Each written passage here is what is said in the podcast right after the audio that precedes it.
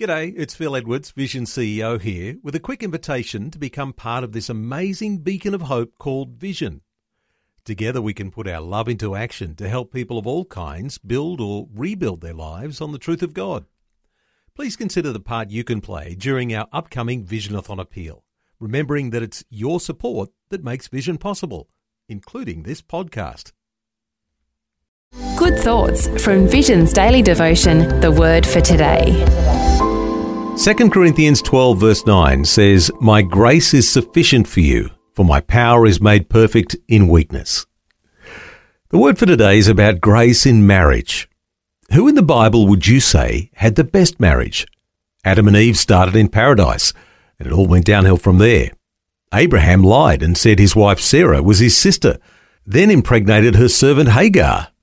Isaac and Rebekah spent much of their marriage battling because he favoured Esau and she favoured Jacob. Jacob had children by two different wives and the wives' servants. And all we know of Moses' wife is that they had an argument over circumcising their son, and she called Moses a bridegroom of blood.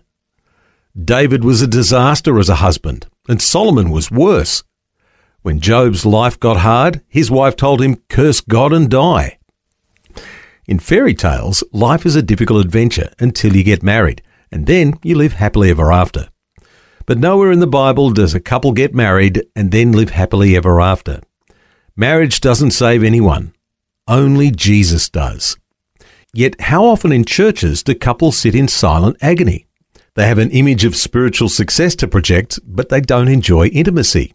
Or there's abuse going on. Or the young daughter is pregnant and they have no idea what to do or one of them is a closet alcoholic, or they're facing bankruptcy.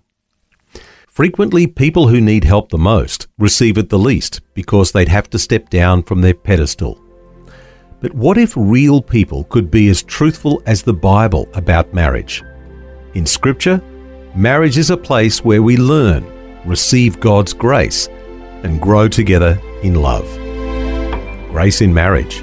That's Vision's word for today. The Word for Today, Australia's most widely read daily devotion. Read it, share it, or subscribe. Free at vision.org.au or in the Vision app. Just another way Vision is helping you look to God daily.